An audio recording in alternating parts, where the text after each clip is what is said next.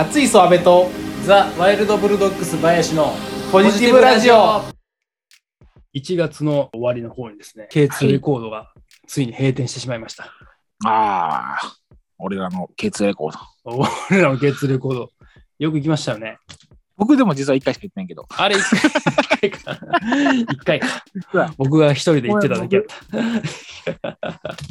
まあね、まだ僕らの学生の頃はレンタル、レンタル CD で借りるっていうのが割と主流な感じでしたからね。それを、ね、まあ、ヒゲさんですね、主にヒゲさんヒゲさんが行ったと思うんで。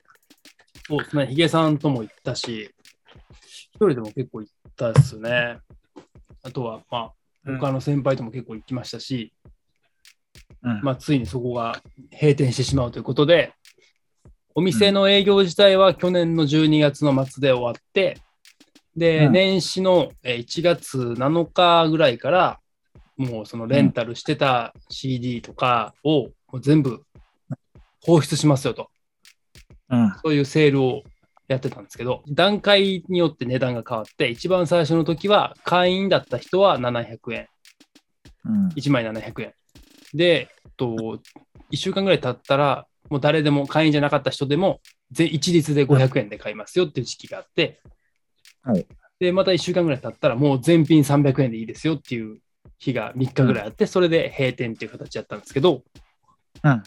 僕はその全部の週、全部のその700円、500円、300円の会に行きたかったんですけど、最後の300円の時は、もうちょっとさすがに整理券の待ち時間の問題で行けなくて、そこは予定もあったんですけど、うんその700円の時と500円の時、両方2回行きました。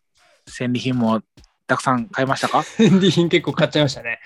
ブランキが大量に買ったっていうのは LINE できた。そうなんですよ。ブランキー・ジェット・シティのオリジナルアルバムってもう売ってなくて、で、まあ、中古で見かけたら、その時に一応買うようにはしてるんですけど、なかなか見つけなくれなくて、で、結構、あそこで借りてたライブ版のやつとかもあったんで、その時借りたやつはもう、ここで買っとこうと思って、それで買いましたね。ね、レンタル落ちといえど、700円とかで買えてたわけですから、でね、その、もう買うって言っても、レンタル落ちで、そのコメントとかも全部ついてるんですよ。だからこれとか、サディスティックミカバンドのアルバムなんですけど、ここにコメントがついてて、その、本来 CD の前にこうやって置いてあったコメントカードがもう付けられて、そのままどうぞみたいな感じで、すげえ。K2 レコード感じられるんだ、そこで。そうなんですよ。K2 レコードで買った、借りてたやつみたいな。えー、すごい。博士やな。そうなんですよ。そうなんですよ。だからもうこれはこれでね、まあもうもう名作ですけど、もうこれで持っといても全然いいじゃないですか。K2 で買ったやつみたいな感じで。うん。だそういうのもあって、ああ、ポップみたいなやつ。をもうそのままラミネートしてくっつけてますよっていう。えー。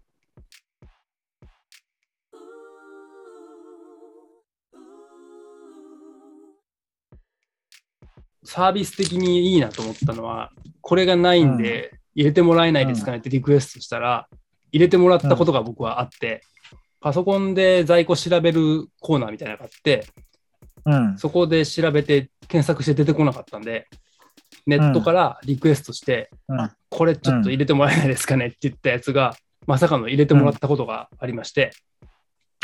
それがですね、このアルバムになるんですけど、買った。置いて、このまま残ってたんで、もうこれは僕がもうゲットするしかないと思って買ったんですけど、それは、バイスのリクエストでそう、購入したやつ。中川勝彦さんっていう人で、これね、ここに書いてるんですけど、チョコタンの父？そう。今や活躍する中川翔子さんのお父さんで、え、これが本人です。中川翔子さんのお父さん本人です。バイスはなんでそんなところを。これがですね、まあ、えーまあ、イエローモンキーをこう、さうん。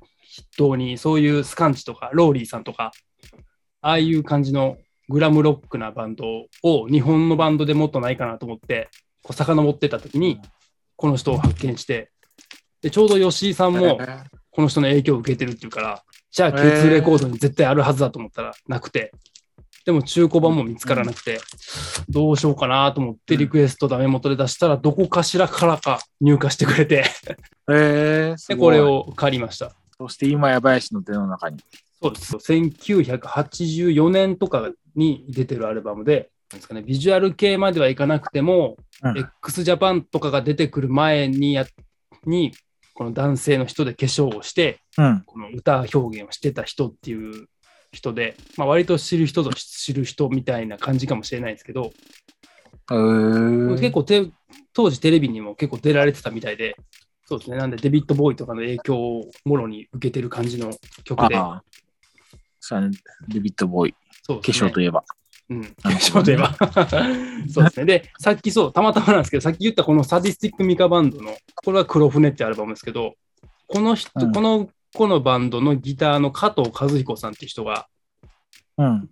曲を提供してる曲があって、それがこのアルバムに入ってます。ほうほう。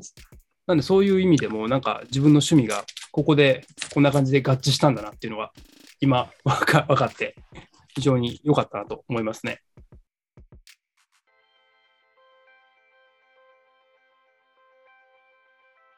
すごいね、なんかそういう思い出のある品を そうですね。入手できる入手で 入手できてしまいましたね。良かったのか悲しいかな。そう、そ最初の、から最後までって感じやな。はい、結局手に入れてやったぜと思ったけど、店出た時にもう店はなくなっちゃうんだなみたいな、そういう考え。そういう寂しさみたいなのがあって、ちょっとうるっとなっちゃいましたけどね、お店出た時に。なるほど。はい。確かにもう、超専門店って感じやったもんね。そうですね。こここになければもうないでしょみたいな、そんな感じでしたもんね。うん。確かに。どこの CD 屋さんよりもたくさんあったもんね。そうですね。めちゃめちゃいっぱいあったし、すごい細かいジャンル分けがされてて、なんか僕だってお正月とか1回50枚ぐらい借りたことあったんですもん。何枚以上借りたらいくらですみたいな、パック料金みたいなのが設定されてて、一番限界まで行ったらみたいな時が1回ありましたね。そうまあ、ね単純に僕、遠かったしね。あんまり行けなかったんですけど、まあまあ、さすがにね。行ったりか楽しかった思い出があります。え、うんこんなんあるとか言って。ね、そうですね。当時、くるり好きやったからね。くるりの非売品の CD があったりとか。そう。ここんなの大丈夫なんですか？みたいなのが あったりしましたよね。うん、マニアしか持ってへんような CD がね、ポロポロとある感じですよね。そうですね。